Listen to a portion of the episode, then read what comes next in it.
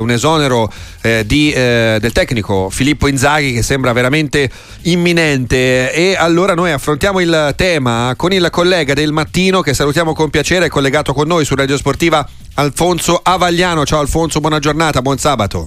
Buon pomeriggio a te, buon pomeriggio agli amici che ci ascoltano. Allora Alfonso, ripartiamo da queste ultime ore. Cosa succede in casa salernitana? Una gara assolutamente da vincere, quella interna contro l'Empoli, così non è stato, è arrivato un KO doloroso e una panchina che a questo punto ha le ore contate. Manca solo l'annuncio dell'esonero, se non andiamo errati.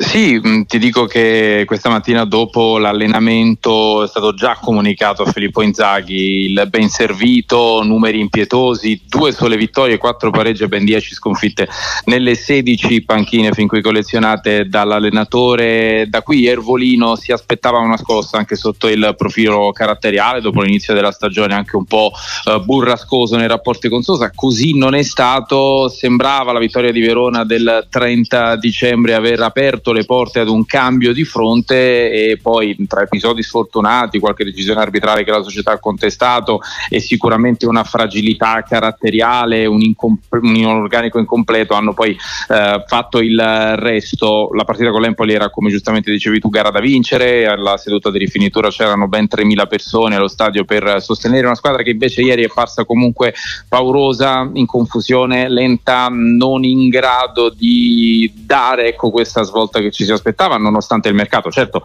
non è che con gli arrivi dei nuovi acquisti si possa subito usare la bacchetta magica e trovare per miracolo la quadra, però è parsa in campo amico una squadra davvero troppo arrendevole per poter lottare in maniera completa per la salvezza. Ecco perché Danilo Iervolino e Walter Sabatini hanno optato per il cambio in panchina. Come dicevo, a Inzaghi è stato già comunicato, manca l'annuncio ufficiale, che dovrebbe arrivare in giornata. Domani la Salernitana non si allenerà e quindi questo aiuterà ancora di più la proprietà e la dirigenza a trovare il nuovo allenatore, che a questo punto lunedì si presenterà al centro sportivo per guidare la squadra verso questo rush finale. Salta così la possibile sfida dei fratelli Inzaghi, perché è vero, giusta osservazione questa Alfonso, c'è Inter Salernitana, sì. Gara venerdì, tra le altre cose, non vado errato, sì. un anticipo anche questo di campionato per quanto riguarda la Salernitana. Niente sfida tra fratelli. Il nome del successore invece domani probabilmente verrà anche annunciato, visto che non c'è tempo da perdere. Liverani, Ballardini, Gotti,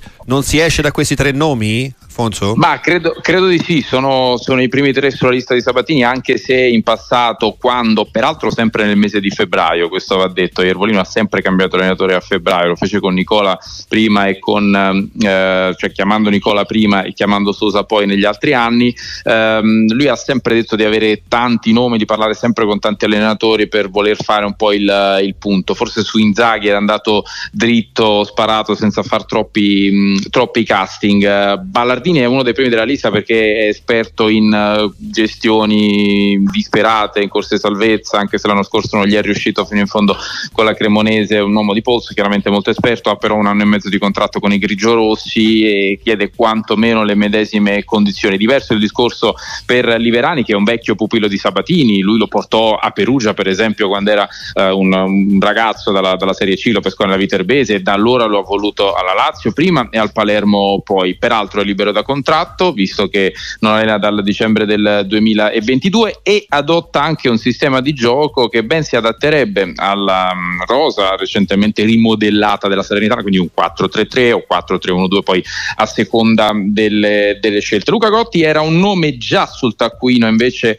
di Iervolino quando c'era ancora De Santis come direttore sportivo, proprio per il post Sosa. Vedremo se effettivamente sarà tra questi 3 la rosa. Qualcuno vuol tenere dentro anche la suggestione Ribery come soluzione interna, con insieme ovviamente insieme a un tutor provvisto di patentino, ma allo stato attuale ci sembra destinata a rimanere tale questa suggestione. Come giustamente dicevi tu, sono questi i primi 3 nomi, anche perché il mercato non offre tantissimo, vero, e se anche offrisse profili molto più alti, verrebbe da chiedersi chi in questo momento può accettare una situazione quantomeno molto complessa come quella della Salernitana.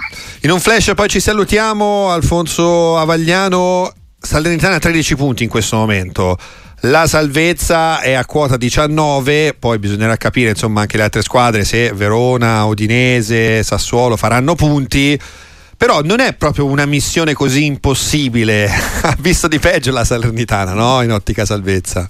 Guarda, 2 anni fa con Sabatini e Nicola la situazione era più o meno simile, c'era però una differenza sostanziale, cioè i 2 recuperi di campionato ancora da disputare, all'epoca contro Venezia e Udinese, che poi fruttarono a cavallo tra aprile e maggio ben 6 punti, e probabilmente il numero di partite da giocare era uguale, ma 2 recuperi sono 2 recuperi, significa che tu giochi e le concorrenti no, quindi qualsiasi punto arriva è rosicchiato. In questo momento c'è da ritrovare secondo me anche forza mentale, perché quella di ieri è stata una sconfitta che rischia poi di ripercuotersi sotto il profilo psicologico. Per valori assoluti, prendendo la rosa della Salernitana sulla carta, non è inferiore alle altre, però serve veramente una scossa psicologica. Chiaramente l'ultima carta possibile è quella del nuovo allenatore, vedremo chi arriverà, se sarà in grado di darla.